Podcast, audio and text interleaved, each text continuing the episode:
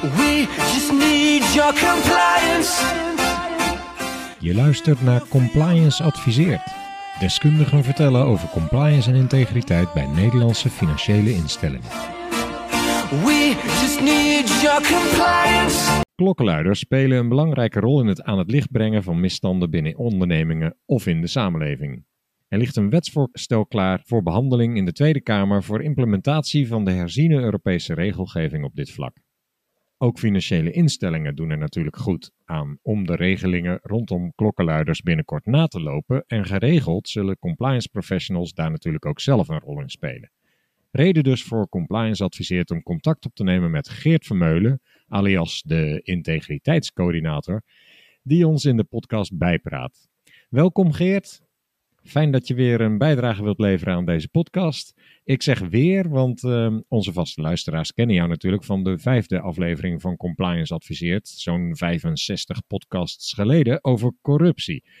De vijfde aflevering is inmiddels lang genoeg geleden om geen angst bij luisteraars op te roepen dat hier sprake is van belangenverstrengeling of zo, hè? Vind je niet? Uh... Ja, zeker, zeker. Welkom dus. Voor luisteraars die je nog niet kennen, kun je ook nog iets kort over je achtergrond vertellen misschien? Ja, prima. En als eerst natuurlijk hartelijk dank voor uh, de uitnodiging.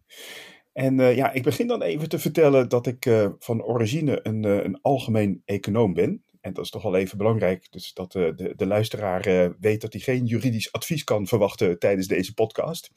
Mm -hmm. uh, maar nou ja, ik zit inmiddels alweer zo'n zo'n 20 jaar in het compliance vak. Eerst bij E.ON in de verzekeringen. Ik ben daar als laatste functie daar was als Chief Compliance Officer voor Europa, Midden-Oosten en Afrika zo'n 60 landen. En daar heb ik vanaf 2007, dus zo'n 15 jaar geleden alweer, heb ik daar uh, klokkenluidersprocedures uh, uitgerold, gecoördineerd. Daarna bij, uh, bij Damco, dat, is, dat was destijds een, een, zelfstandige business unit van Maersk. En daar was ik het, het Global Head of Compliance. Daar mocht ik de compliance coördineren in zo'n 90 landen over de hele wereld. En ook daar hield ik me bezig met klokkenluiderprocedures. Zo'n zes jaar geleden ben ik gestart als ZZP'er met mijn bedrijf ACMC, Ethics and Compliance Management and Consulting. Ook daar heb ik voor wat klanten naar de klokkenluiderregelingen gekeken. En uh, anderhalf jaar geleden heb ik besloten om uh, de integriteitscoördinator BV op te richten. En dat is een, uh, een externe coördinator van, van klokkenluidersystemen. En ben je zelf wel eens in een situatie geweest waarin je de klok had moeten luiden? Of waarin je hem daadwerkelijk ook hebt geluid? poeh, ja, nou, Goeie vraag. Nee, um, ja, volgens mij niet, uh, niet, niet echt. Niet echt. Dus ja, ik ben eigenlijk nooit echt van die misstanden tegengekomen dat ik dacht van nou, nou ga ik de klok eens even luiden. Althans, ja, als er dan iets was, dan uh, kon ik dat altijd wel, ja, gewoon bij mijn manager uh, terecht. ik was natuurlijk wel eens een keer niet eens met het beleid. Als dat echt te erg werd, dan, nou ja, in de, als ultimum remedium kun je dan ook nog weggaan natuurlijk bij je organisatie. Hoe zie jij dan de rol van de klokkenluider? Of in ieder geval, is klokkenluiden echt het laatste wat je pas zou moeten doen? Ja, eigenlijk wel. Dus dat is, uh, ik, zie het vaak als een, uh, als, een, als een laatste redmiddel. Dus ik maak vaak relatief eenvoudige klokkenluiderprocedures. En dan is uh, stap 1 is eigenlijk van nou, bespreek het gewoon met je manager. Ja, en als je daar niet uitkomt, of, of je bent niet blij met de feedback van je manager, uh, dan zeg ik van nou, stap 2, ga naar een gespecialiseerde functie, zoals uh, compliance of uh, HR of, of audit of finance. En als je denkt van nou, dat, dat zie ik eigenlijk ook niet zo, zo zitten, of je bent daar niet, niet blij met het antwoord, ja, dan zou je ook nog uiteindelijk naar een, bijvoorbeeld naar een klokkenluiderplatform kunnen gaan, naar een, de, de klokkenluiderprocedure van de organisatie. Als klokkenluider in het zicht komt, dan ben je al behoorlijk ver heen, zal ik maar zeggen. Nou ja, dat ligt er al aan. Ja, ik heb, uh, ik heb ook wel met externe klokkenluiders te maken gehad. Dus die dan vanuit buiten het bedrijf het wat aankaarten. En dan, ja, dan is het wel handig als iemand gewoon de, uh, ja, op, op de website een formulier kan invullen. Om zijn zorgen of haar zorgen kenbaar te maken. Ja. ja, ja. En wa waarom is het zo belangrijk dat hier uh, wetgeving op is? Nou, het, het, idee wat wel bestaat, is dat het uh, uh, met de klokkenluider vaak niet goed afloopt. En dat is eigenlijk de reden waarom deze nieuwe wetgeving ook komt. Die is bedoeld om uh, klokkenluiders beter te beschermen. Maar waarom willen we die klokkenluider zo goed beschermen dan? Die hangt vuile was buiten. Nou, ben ik mooi blij mee. ja. Um, nou, wat dat betreft is het wel aardig om even te kijken. Bijvoorbeeld toen de Europese Commissie uh, in de persoon van Felix Tim, uh, van uh, ja, Timmermans en, en, en Vera Jourova dit de, de, aankondigde, deze wetgeving.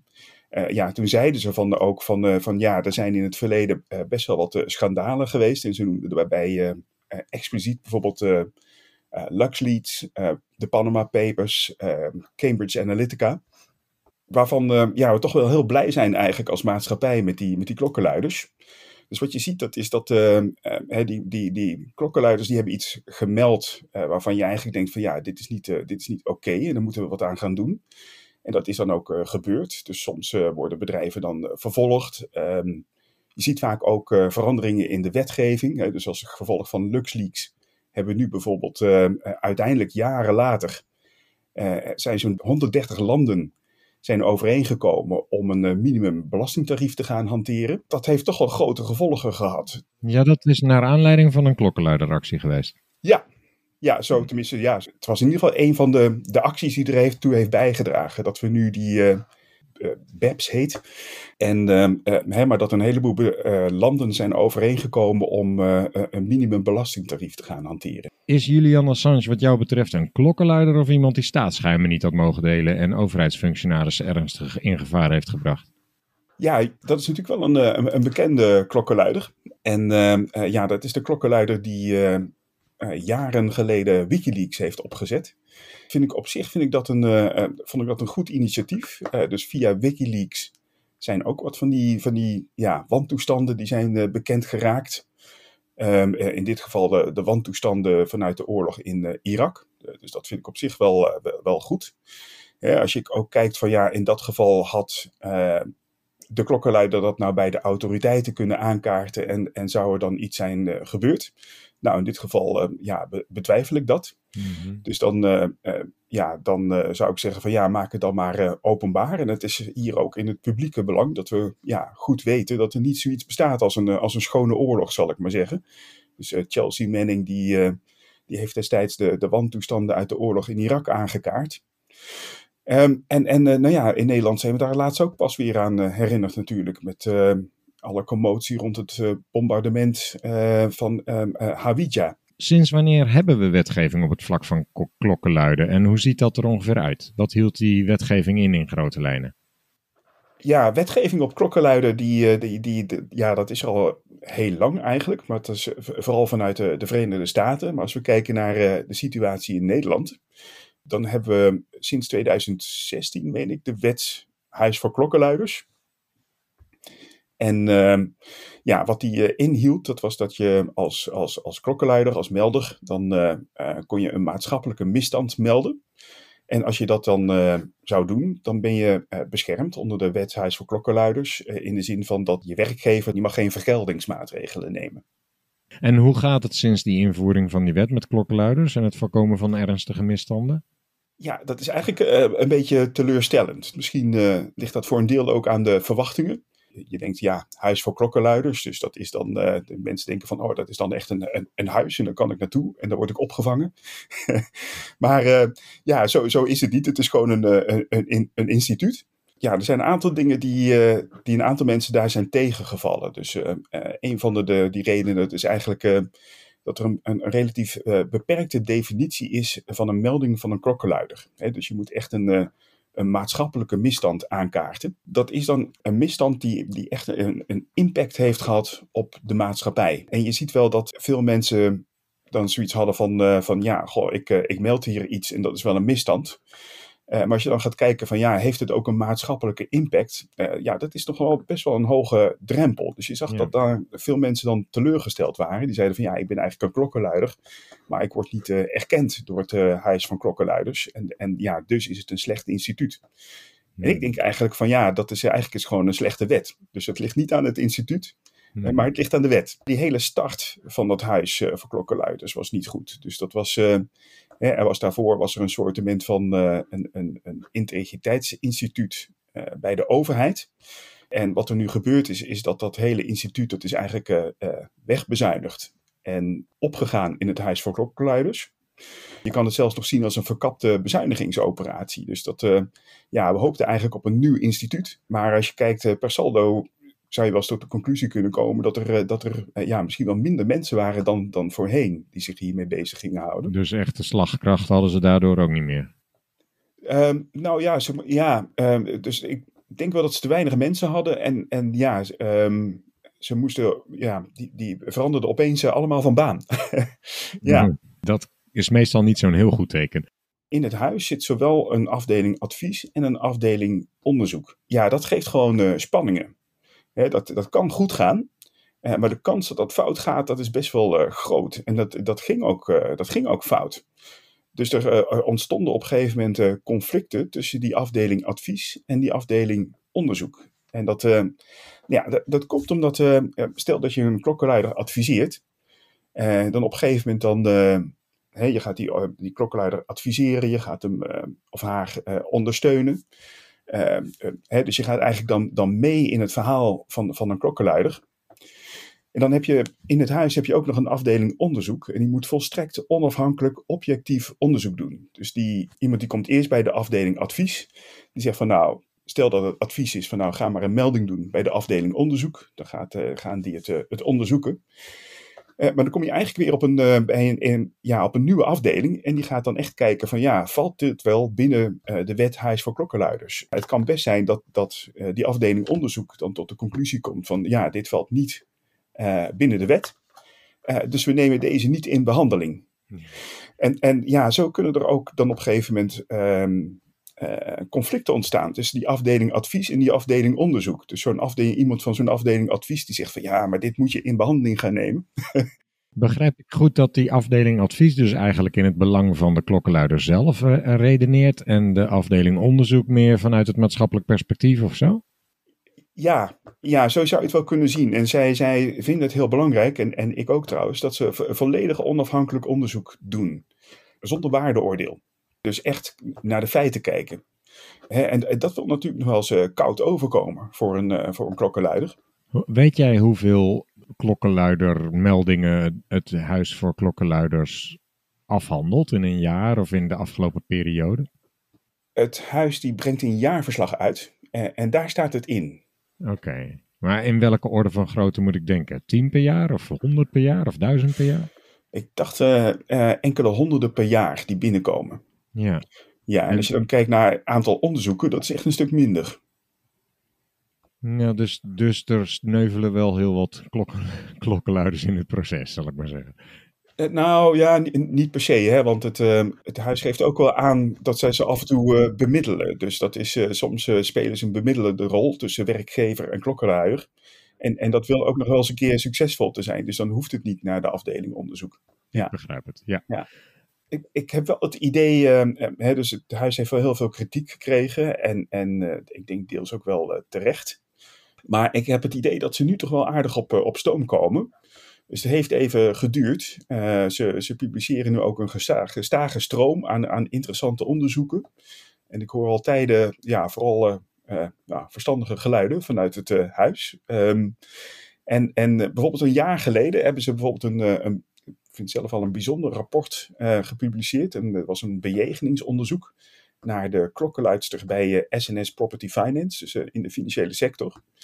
En ik vind dat ze daar best wel ver meegaan, met, best wel ver meeveren met de klokkenluidster. Dus ik heb, ik heb daar nog een artikeltje over geschreven voor de nieuwsbrief die de integriteitscoördinator uitbrengt. Dus daar zitten ook nog wel wat, wat, wat interessante lessen in voor, voor compliance officers. Zoals wat? Kun je een tipje van de sluier oplichten? Nou, daar was bijvoorbeeld best wel wat uh, discussie over uh, uh, wanneer heeft deze mevrouw nou precies een klokkenluidermelding gedaan. Dus zij was bijvoorbeeld zelf van mening dat ze die al veel eerder had gedaan. dus ze heeft op een aantal momenten zaken aangegeven. Een van de belangrijke conclusies die ik daar wel uit trek, dat is dat het ook belangrijk is, is dat je als, als compliance officer, dat je, je ook je management traint om een, uh, een klokkenluidermelding te herkennen. Ja. dat, dat je denkt van, uh, oh, oh, wacht even, dit zou wel eens een melding van een klokkenluider kunnen zijn. En, en wat daar bijvoorbeeld uh, misging, dat is dat op het moment dat men bij SNS zich realiseerde van, oh, wacht even, dit is een melding van een klokkenluider, hier moeten we wat mee. Toen hebben ze tegelijkertijd naar compliance gestuurd. eh, om, om het te gaan onderzoeken. Maar tegelijkertijd ook linea recta naar de betrokkenen, dus de, de- eigenlijk de, de beschuldigde, die daarop eh, actie is gaan ondernemen. Dus dat was, eh, ja, dat, dat moet je natuurlijk niet doen. Aan wat voor actie moet ik denken dan? Waarschijnlijk eh, al wel iets om zijn sporen te wissen of, of de klokluider aan te pakken in ieder geval. Ja, precies. precies. Vermoed ik. Ja, ja, Ja, ja. Ja, dat is natuurlijk niet de bedoeling. En het is ook wel vervelend dat klokkenluiders niet allemaal een rood jasje aan heb- hebben, zodat je ze meteen herkent. Want ja, ik kan me voorstellen als iemand iets te berden brengt, dat wanneer is het formeel eigenlijk een, een melding als klokkenluider? Nou, in ieder geval wel als je zegt van eh, eh, dit, is, dit is een melding. Of als je je meldt bij het meldpunt. Dus dan is het wel heel duidelijk dat, het, eh, dat iets een melding is. Ja, maar het is wat lastiger als je als in, in de klokkenluiderprocedure zegt van nou, je zou eigenlijk in eerste instantie zou je moeten gaan overleggen met je, met je manager. Eh, hè, dus stel dat je manager bent van een afdeling en dan meldt zich iemand iets eh, en die zegt van ja goed, ik, eh, ik, ik zie hier iets en ik vraag me af of dat wel oké is. Dan moet je dus realiseren als manager van oh, dit, dit zou wel eens Ja. een uh, klokkenluidermelding kunnen zijn. ik zou me nog kunnen voorstellen dat er vanaf dat moment ook een soort verantwoordelijkheid ligt bij die manager, want die heeft nu ook kennis van een of andere mogelijke misstand. Ja, ja, klopt. Ja, dus je moet die manager eigenlijk ook trainen van, van ja, wat, wat moet je dan doen? Hè? Dus ik, eh, ik zeg vaak van ja, goed, als het nou gewoon iets is eh, eh, dat je in een kwartiertje kan oplossen, dan eh, zou ik zeggen van doe dat gewoon. Hè, maar als je denkt van hoe, hier moet ik toch eens over nadenken en toch eens gaan uitzoeken hoe dat zit, dan zeg ik altijd van nou ja, hè, neem, neem even rustig de tijd, pauzeer even. Bedenk je van, oh, dit zou wel eens een klokkenluidermelding kunnen zijn. Neem dan contact op, bijvoorbeeld met een afdeling compliance, of in ieder geval degene die klokkenluidermeldingen coördineert. En ga daarna van, oké, wat moet er nu gebeuren? Hè? Dus wat, wat, wat eigenlijk zou moeten gebeuren, is dat er een, eh, een onderzoek komt van iemand die meldt iets. En is dat waar, ja of nee? En ga dan niet zelf op, nou ja, niet per se zelf op onderzoek uit. Daar zijn toch nog wel wat verbeteringsslagen te, te behalen. Ja. dus dat is. eh, ik, ik moet dit ook meteen trouwens. Ik wil het trouwens nog wel even eh, nuanceren. Want eh, het verhaal is altijd wel van het loopt slecht af met de klokkenluider. Maar als je kijkt naar de statistieken, dan zou het zo moeten zijn dat ja, normaal gesproken zou je iets van een, een halve melding per 100 medewerkers per jaar moeten hebben. Gemiddeld genomen. Oh, Nou, sommige organisaties zullen daar wat boven zitten, sommige organisaties zullen daar wat onder zitten. Hè, maar statistisch genomen is dat, zijn ook dat ongeveer de, de, de cijfers voor, eh, voor Noordwest-Europa. Ja, dat betekent dus eigenlijk ook dat als je kijkt van ja, hoeveel klokkenluiders komen er nu slecht in het nieuws, dat het ook heel vaak goed gaat. Dus dat is, eh, het gaat heel vaak goed. mhm. Alleen dat Ja. komt minder in het nieuws. Ja. Ja, ja, precies. precies. Nou, dat is geruststellend voor klokkenluiders die luisteren misschien. Wat gaat er veranderen in de wet bescherming klokkenluiders? Waar moeten we alert op zijn? Ja, daar gaat, eh, er gaat best wel veel eh, veranderen. Ja, meteen even nog een, eh, een voorbehoud maken. En, en dat is dat de wet bescherming klokkenluiders nog niet is vastgesteld. Dus het is een voortvloeisel uit een Europese richtlijn. Die had ehm, 17 december vorig jaar geïmplementeerd moeten zijn. Nou, Nederland heeft dat niet gehaald. Demissionair kabinet misschien? Of had het daar niks mee te maken? Nou, dat zal niet geholpen hebben. Waar, waar vindt de discussie nog over plaats dan? Nou, en een belangrijke discussie gaat, eh, gaat hierom. Dat, eh, we hadden natuurlijk in Nederland al de wethuis voor klokkenluiders. Eh, nu hebben we de Europese richtlijn. En het ministerie heeft in eerste instantie die twee wetten gewoon tegen elkaar aangeplakt. En gezegd van, we hebben verder geen tijd om daarnaar te kijken. Dus dit is het even. Tegelijkertijd is er ook een evaluatie geweest van de wethuis voor klokkenluiders. Dus daar staat in dat die na vijf jaar moest die geëvalueerd worden. En die evaluatie die heeft plaatsgevonden. En het ministerie heeft in eerste instantie gezegd van, eh, ja, daar hebben we geen tijd voor om dat mee te nemen. Want we moeten nu eh, die Europese richtlijn implementeren. En, ja, en even voor je idee, dus die Europese richtlijn die is eind 2019 uitgekomen. Dan moet die meestal binnen twee jaar eh, geïmplementeerd zijn ook. Klopt, dus dat was eind 2021. De evaluatie van de wethuis voor klokkenluiders was volgens mij ergens voorjaar, zomer 2020. En in eh, augustus, september eh, is een eerste versie van de nieuwe wet ter consultatie voorgelegd. Nou, dat was een, eh, dat was een hele slechte versie. Er is best wel veel kritiek op gekomen. En daar, daar is ja, aardig wat mee gedaan. Dus in, maar het heeft vervolgens maanden geduurd tot, tot mei, mei 2021. of eigenlijk vlak voor het zomerreces, eh, dat de volgende versie werd gepubliceerd. Die was wel een stuk beter.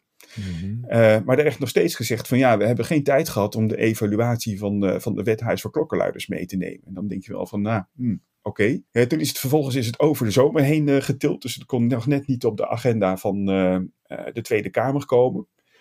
Waardoor de Tweede Kamer, die is er pas in september, oktober vorig jaar over gaan praten. En die hadden toch nogal een hele hoop wensen. En een van de vragen was van ja, hadden we niet meteen gewoon die evaluatie van de wethuis voor klokkenluiders mee kunnen nemen? Goh, wat een goed idee. En daar zitten we nu nog steeds trouwens. Die discussie die loopt nog steeds. Ja. Maar kun je al iets zeggen over wat jij denkt waar het heen gaat? Waar we, op, waar we ons op moeten voorbereiden? Ja, op zich die contouren van die wet, die zijn best wel duidelijk. Dus het is, eh, we hadden natuurlijk al de wethuis voor klokkenluiders, daar komt nu de Europese richtlijn bij. En, en in, de, in de details zal er toch nog wel het een en ander worden aangepast, maar de contouren die zijn wel duidelijk. Dus dat is, eh, Ja? eh, hè, dus het, eh, Vertel, welke zijn dat? nou ja, wat we dan gaan zien is dat, eh, hè, behalve de maatschappelijke misstand, eh, dat klokkenluiders, melders nu ook eh, inbreuken op EU-wetgeving kunnen melden. Ehm, ik gebruik trouwens liever de term melders. Dat vind ik fijner dan klokkenluider. Ik hoop dat ik me daar meteen aan kan houden, ja. Ja, en ehm, wat dat betreft wordt eh, de, de scope die wordt wat, eh, die wordt wat eh, breder. Dus niet alleen maatschappelijke misstanden, maar ook inbreuken op EU-wetgeving. En nou ja, ik moet zeggen dat wat mij betreft mag de scope nog wel wat breder. Dus je ziet dat verschillende EU-landen hier nu ook kiezen voor een verschillende scope. Er zijn ook EU-landen die zeggen van nou, ehm, ehm, eigenlijk eh, elke beetje serieuze inbreuk op een nationale wet eh, of een ser- serieuze wantoestand die kan gemeld worden. Eh, terwijl we in Nederland dan nog steeds erbij hebben dat het een maatschappelijke impact moet hebben. Hè, dus dus eh, Dat is specifiek voor Nederland, begrijp ik. ja.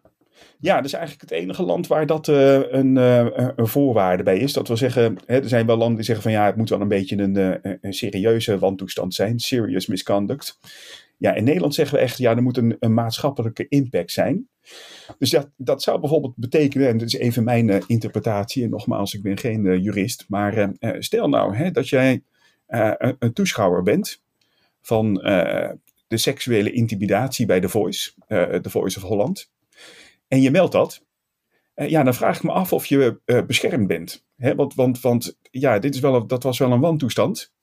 Maar heeft het ook een maatschappelijke impact? Nou, uiteindelijk blijkt van wel. Maar eh, ja, dat geldt Ja. natuurlijk niet voor, voor elke overschrijding van. eh, ehm, Nee, maar dan, dan ligt dat misschien ergens anders. Dan hoeft niet een klokkenluider er iets mee, of er ook hoeft geen klokkenluider, hoeft geen bescherming, maar dan wordt het opgepakt door de vertrouwenspersoon. Of iets dergelijks, of, of een andere instantie. Of vind jij dat ook in zo'n geval die klokkenluider bescherming verdient? Ah, kijk, ja, ehm, de, de vertrouwenspersoon, laten we daar ook iets over zeggen. Aha. Ja, ja, die vertrouwenspersoon. Ja, ik, ik moet wel even bekennen dat ik, ehm, eh, dat ik geen specialist ben op het gebied van vertrouwenspersonen. Dat is, ehm, in, het is eigenlijk een heel. buiten Nederland is het een eh, behoorlijk onbekend verschijnsel. Dus buiten Nederland eh, hebben organisaties vaak geen vertrouwenspersonen. Ja, wat we dan ook, ook in het verleden wel gezien hebben, is dat eh, eh, organisaties eh, bijvoorbeeld een, een meldprocedure maakten en een vertrouwenspersoon aanstelden en dachten van nou, nu zijn we klaar. Hè, dus we hebben iemand bij wie die klokkenluider terecht kan. En we hebben een, een meldprocedure. Nou, we zijn klaar. Ja, dat is iets waar ik nu eigenlijk al, al vijf jaar tegen ageer. En dat is, want het is zo dat die, die, die, die vertrouwenspersoon, de rol van die vertrouwenspersoon is dat hij een melder adviseert en ondersteunt. En normaal gesproken gaat een vertrouwenspersoon, die gaat dus geen onderzoek doen. Die gaat geen onafhankelijk onderzoek doen, want ja, die is niet onafhankelijk. Die moet die melder ondersteunen. Dat wordt nog wel eens een keer vergeten in, in organisaties. Dus dan wordt er gezegd van ja, goed, we hebben toch een meldloket. Ja, oké, maar Maar wat doe je dan? Wat daar, eh, wat daar binnenkomt. Ja, Ja, gemeld. Nou, dank u Ja. wel. en, en, en, en dat, is, eh, dat, vind ik een hele belangrijke wijziging in, eh, in, in de wet bescherming eh, klokkenluiders. Want die stelt dat jij, een melder heeft recht op advies. Ehm, dus die, die heeft recht om een adviseur eh, raad te plegen. Dus dat, dat, dat zou de vertrouwenspersoon kunnen zijn, maar kan ook een andere adviseur zijn. Maar daarnaast moet je dus iemand eh, aanstellen, iemand of een, een afdeling die onafhankelijk is. Nou, in de richtlijn staat er onpartijdig, maar in de ontwerpwet staat eh, onafhankelijk. Die onafhankelijk is, die die melding eh, ontvangt, die dan gaat communiceren met die klokkenluider en die opvolging De geeft. melder, de melder. Ja, Ja. ja. inderdaad. Dank je. Eh, En die opvolging geeft aan die melding. Of eigenlijk heb je daar drie verschillende figuren. Dus je hebt een, een adviseur van de melder. Je hebt het, eh, het meldloket. En je hebt een, eh, iemand die de opvolging aan moet geven. Of een afdeling. En, en die laatste twee, dat meldloket, dus degene die het ontvangt en de opvolging aangeeft. Die twee rollen die kunnen gecombineerd worden. Dat wordt expliciet aangegeven. Maar dat moet dus iemand zijn die, die, die ehm, ja, onafhankelijk, onpartijdig is. Even terug naar wie er, eh, welke organisaties of bedrijven zijn in scope van deze wet klokkenluiders? Welke organisaties moeten hier iets mee? Ehm, ja. ja, dus er zijn, ehm, eh, wat we dus ook zien, is dat er meer organisaties eh, onder, deze, onder de scope van deze wet gaan vallen. Eh, ja, ik denk vooral belangrijk voor, om te weten voor ehm, eh, degenen die in de financiële sector werken, is dat ehm, eh, als je in de financiële sector werkt, dan eh, geldt die grens van 50 medewerkers, die geldt niet meer. Er is een grens van 50 medewerkers. Op dit moment wel. Dus in de wet Huis voor Klokkenluiders staat dat organisaties iets moeten gaan doen zodra zij meer dan 50 medewerkers hebben. Onder de nieuwe wet bescherming klokkenluiders, eigenlijk ook al onder de nieuwe Europese richtlijn, staat dat als jij eh, onder de, eigenlijk komt er eh, grosso modo op neer, onder de financiële wet en regelgeving valt, of als jij eh, onder de werking van de WWFT valt, dan geldt die grens van 50 medewerkers niet meer. Dus dat, ja, dat betekent dus ja, als jij een, een, een assurantie-tussenpersoon bent met, met tien medewerkers, of een volmachtbedrijf, of je hebt een, eh, een advocatenkantoor, of, een, eh, eh, of je bent een accountant, een onroerend goedmakelaar met vier medewerkers, Allemaal WWFT-plichtig. Ja. die moeten dus allemaal iemand gaan aanstellen die onafhankelijk is, eh, om die klokkenluiderprocedure. En voordat ik vroeg naar die scopeverandering, ehm, je zei je moet drie functionarissen hebben eigenlijk. En twee daarvan mogen wel gecombineerd, zei je. Hoe doe je dat als je met eh, minder dan 50 mensen zit? Eh, nou, ik zou zeggen, huur de integriteitscoördinator in. Ah, kijk, het lijkt bijna een commercial, maar dat is helemaal niet de bedoeling. Nee, nee. Maar ehm, geheel onafhankelijk adviseer jij de integriteitscoördinator. Ik begrijp hem. Nee, maar nou, de- wij, ja, wij, wij, wij, wij doen twee dingen, dus, eh, of, of drie dingen. Maar wij, ehm, eh, je kan bij ons een, eh, een- een cursus volgen tot integriteitscoördinator. Dus je zegt van nou, we stellen er zelf één aan. Maar ja, dat moet dus wel iemand zijn die onafhankelijk is. Mhm. Maar je kan ook extern iemand inhuren. Dat wordt ook eh, expliciet aangegeven in de, in de wet. Dat, eh, of eh, nou in ieder geval in de memorie van toelichting. we hadden het daarvoor eigenlijk nog Ja. over de wijziging in de wetgeving. Was je daar Ja. al klaar mee of zijn er nog meer veranderingen? Nee, er, is, er staat nog aardig wat meer aan, aan veranderingen op til. En ik zelf denk dat een van de belangrijkste, dat is de, de omkering van de bewijslast. Onder de huidige wet moet je eigenlijk eh, bewijzen dat je een melding hebt gedaan en dat je als gevolg daarvan benadeeld bent.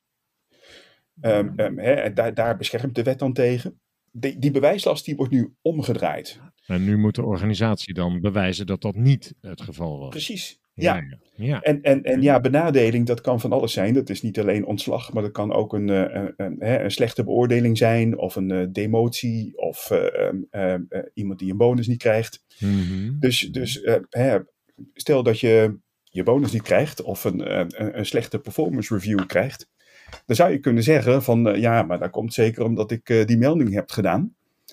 Ehm, en dan moet de werkgever die moet gaan bewijzen dat het niet zo is. Train jij ook organisaties om hoe je met het risico om moet gaan dat een klokkenluider je dit verwijt maakt en dat jij dus dan moet gaan bewijzen dat je hem niet hebt ontslagen vanwege een melding? Ik moet zeggen dat de, de gevolgen van deze wet, die, eh, die staan nog niet bij iedereen eh, even helder op het netvlies. Maar eh, daar, Wat- die, die angst die wordt wel uitgesproken inderdaad. Dat Wat zou jouw advies zijn aan organisaties om daar rekening mee te gaan houden? zaken altijd goed vastleggen. Dus, dus goed vastleggen van oké, wanneer maakt iemand een melding? Maar ook in een personeelsdossier, als iemand slecht presteert, van ja, wanneer heb je dat geconstateerd? Ja, want eigenlijk eh, eh, door die documentatie kun je later achterhalen of, of eh, een slechte beoordeling of een ontslag nu wel of niet het gevolg is van, eh, van een melding van zo'n van een melder. Dus dat is. en, en ja, de bewijslast die ligt nu wel bij de werkgever. Ja, dus behoorlijk veel gaan vastleggen in personeelsdossiers, Ja. denk ik. Ja. Ja. Ehm, nog andere belangrijke wet, wetswijzigingen die je voorziet? Zeker, zeker. Dus dat is uh, uh, in de Europese richtlijn staat bijvoorbeeld, uh, en, en ja, ik heb laatst de wet er nog eens op nagelezen, maar het staat niet in de Nederlandse wet, eigenaardig genoeg. Maar in de Europese richtlijn staat dat het meldkanaal, dat moet beveiligd zijn en vertrouwelijk. Beveiligd? Beveiligd, ja. Dus daar moet niet zomaar iemand bij kunnen. Dus het is, hè, de wet is echt bedoeld om de melder om die te beschermen. En dat is dus dat ook niet zomaar iemand bij die melding kan komen. Dat alleen de, de personen die daarvoor zijn aangesteld uh, dat kunnen zien. Ja, dan moet ik echt denken aan het mapje op, de netwerk, op het netwerkschijf. Uh, nou ja, dat, dat zou ik dus niet meer doen. Hè? Dus, nee. dus uh, je moet je dan ook bedenken van ja, goh, um, zou bijvoorbeeld een IT-manager nog bij zo'n melding kunnen? En, en zou die kunnen achterhalen wie die melding heeft gedaan? Hm. Uh, zou zo'n IT-manager bijvoorbeeld uh, uh, opdracht kunnen krijgen van een kwaadwillende manager om dat uit te zoeken. Hè, dus dat, dat, dat wil je eigenlijk zoveel mogelijk voorkomen. Dus ik maar, hou daarom vaak een, een pleidooi, zeker nu, om een extern meldplatform te gebruiken. En even ja. voor de goede orde, die bied ik niet aan. nee. Okay. Ja, dan staat het in ieder geval meteen buiten beeld van de organisatie. Maar de organisatie, de organisatie moet het wel inkopen. Ja, ja. Ja. Ik zou me kunnen voorstellen dat je als melder nog steeds denkt, ja, zal wel, maar dan uh, hebben ze alsnog uh, een externe partij ingehuurd die dingen doorgeeft aan uh, mijn leidinggevende. Ja, dus dan zou je maar even moeten kijken naar de betrouwbaarheid van, die, van, die, van, van, van dat, dat meldplatform. Ja. Die zie ik nu trouwens als paddenstoelen uit de grond schieten. Kijk. um, maar, maar, maar dat is doorgaans wel goed verzorgd. Ja, dat is eigenlijk de, de core business van zo'n meldplatform. Hè? Dus, dat, ja, dat is de beveiliging. Het, ja. Ik, ik, kan me ook voorstellen dat de vertrouwenspersoon die die meldingen ontvangt, uh, zelf dus ook een beetje IT-affiniteit moet hebben, bijna.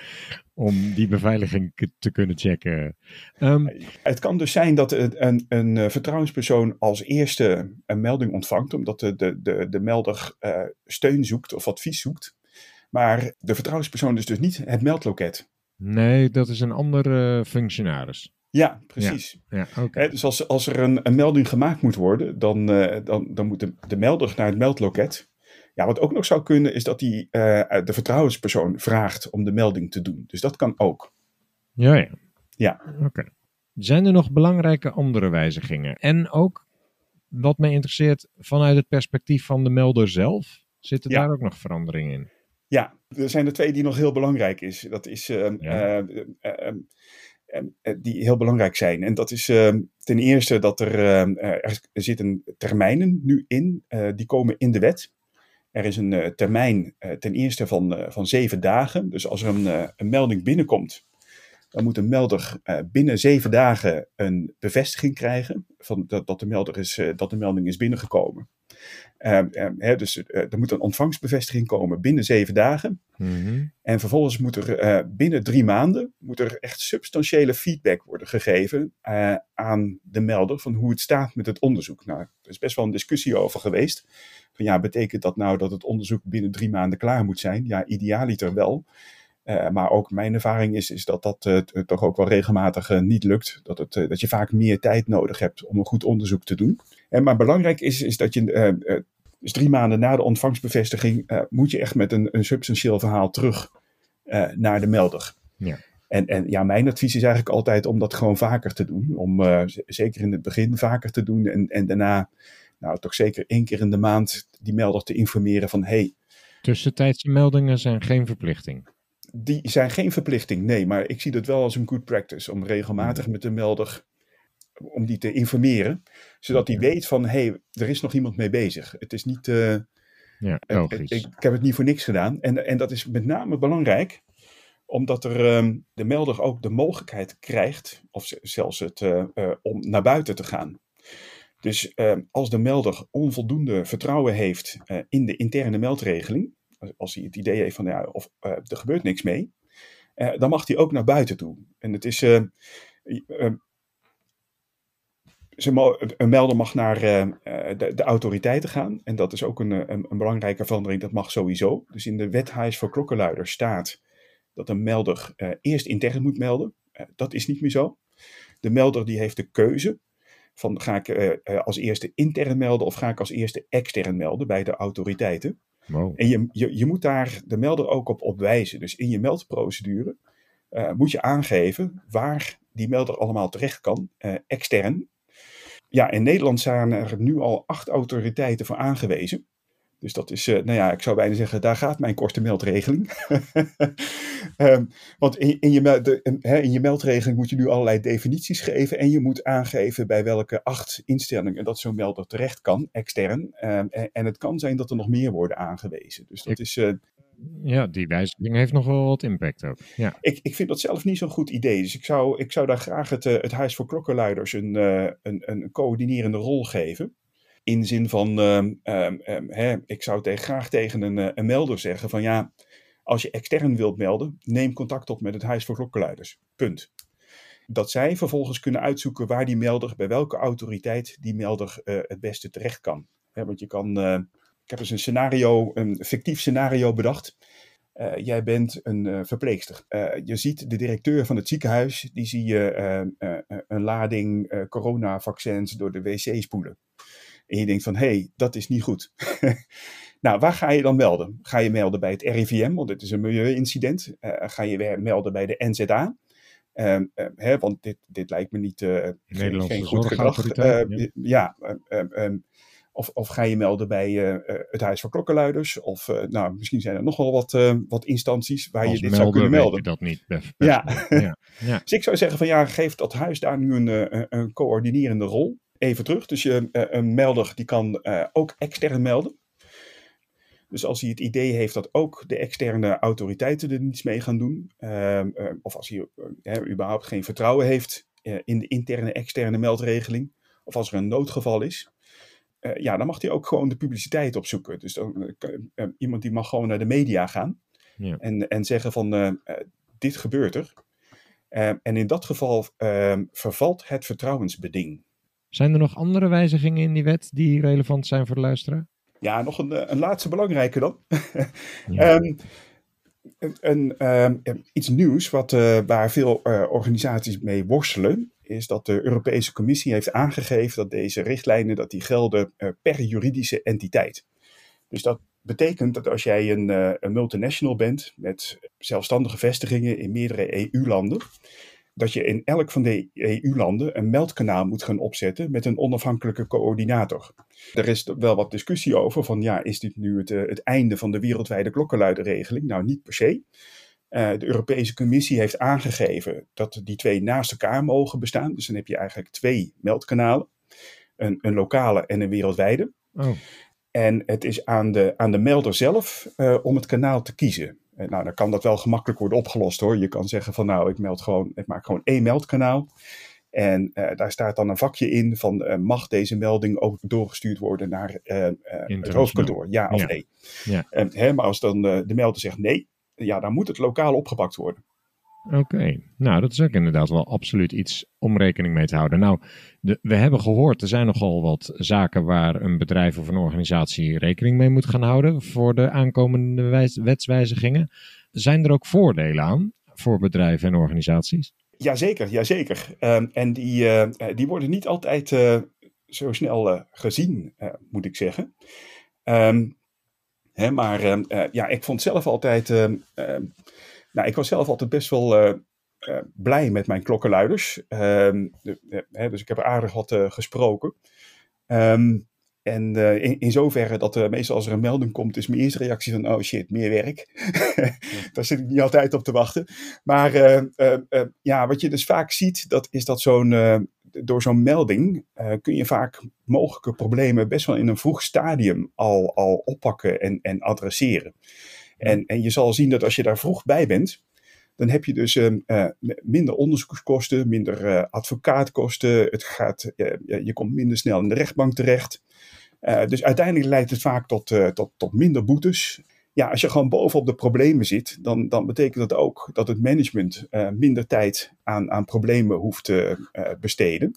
Uiteindelijk leidt dat tot, gewoon tot een betere reputatie van, eh, dat- van het bedrijf. Ik kan me er iets bij voorstellen. Stel, die klokkenluider zou het niet hebben gemeld, dan zou het waarschijnlijk op een ander moment, op een veel ongelegener moment, of als, het, als de impact al veel groter is, alsnog aan het licht komen mogelijk. En dan heb je door die klokkenluidermelding in ieder geval, ik moet melder zeggen, ehm, in ieder geval wel iets ernstigers voorkomen. Ja, kan ik. En, en ehm, nou hebben we het gehad over die aanpassingen vanuit de wet. Daar moet dus op ingespeeld worden door bedrijven en organisaties. Maar zijn er nog andere dingen waar eh, organisaties wat jou betreft ook aan moeten denken?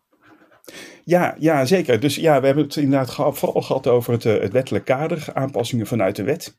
maar wat eigenlijk denk ik nog veel uh, belangrijker is, is dat je zorgt voor een, voor een, gewoon voor een veilige meldcultuur. Dus ik, ja, ik zei in het begin al van eigenlijk uh, is, is zo'n uh, meldprocedure, dat is een beetje zo'n laatste redmiddel.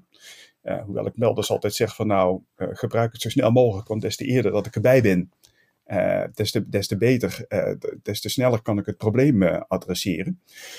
Hè, maar wat je eigenlijk zou willen, is ja, dat er een, een, een, een veilige meldcultuur is. Dus, en, en heel belangrijk daarbij uh, dat is uh, de rol van het leiderschap. Er wordt de laatste tijd veel over gesproken. Hè, maar wat je eigenlijk zou willen is dat je een, een open, transparante meldcultuur hebt.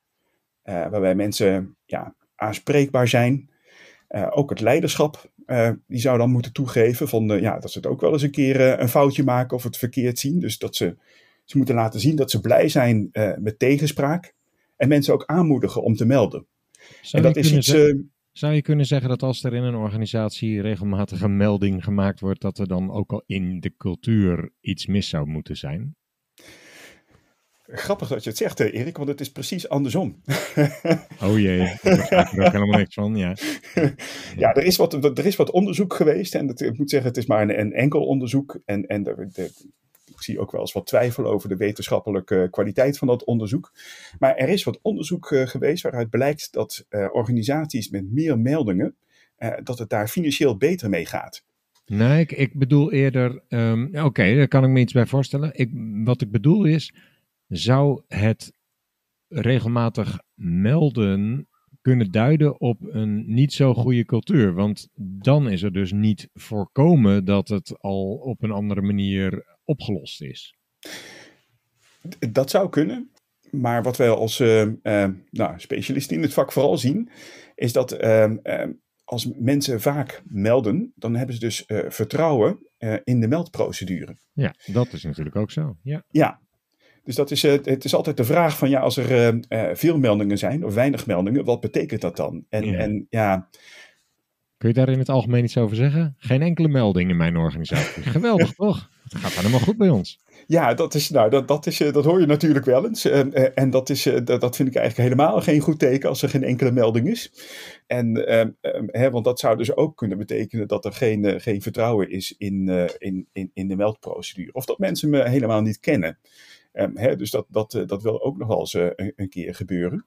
Ja, ja. Dus dat is, ja, en daar moet dat, dat leiderschap moet echt die, die, die rol pakken.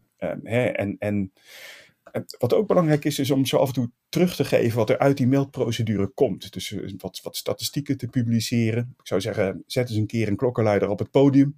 Zeg van, nou, deze heeft iets gemeld. Daar zijn we zo ontzettend blij mee. Mm hè, dat kan natuurlijk niet bij elke uh, melding. Maar uh, soms heb je meldingen die dat, die, waar, waar dat bij mogelijk is. Ja, dat is wel en, interessant. En, ja. misschien nog één, één aanvulling daarop. Dus het gaat ook over leiderschap, gedrag, cultuur, inclusie. En, en ja, er is op dit moment veel te doen over eh, ESG, eh, hè, waarbij de, de, de, focus vooral ligt op de, de I van environment. Environment, social en governance, ja. Ja, precies. Nou, klokkenluidersystemen, dat valt dus onder de G van governance. Hè? En er is bijvoorbeeld nu een, een, een ISO-norm 37000 voor uh, governance uh, systemen. 37001 voor anticorruptie en uh, eh, 37002 voor klokkenluidersystemen. En dat hoort allemaal onder het, uh, ja, onder het vakje governance. En, en organisaties die moeten, die moeten gaan rapporteren over ESG, die zullen ook hierover moeten gaan rapporteren. Ja, oké. Ja, dus het heeft allemaal met elkaar te maken. Ja, ja ik zie de grotere samenhang. Um, denk je dat klokkenluiders beter beschermd zullen zijn met deze aanpassingen? Ja, ja, dat denk ik zeker. Dus uh, hè, met die, uh, met die omkering van de bewijslast, er staat nu ook in de wet dat de, de identiteit van de klokkenluider vertrouwelijk moet blijven, tenzij die, die klokkenluider daarmee instemt dat de, de, de identiteit wordt onthuld. Dus ik, ik, ja, ik verwacht wel dat die beter beschermd is.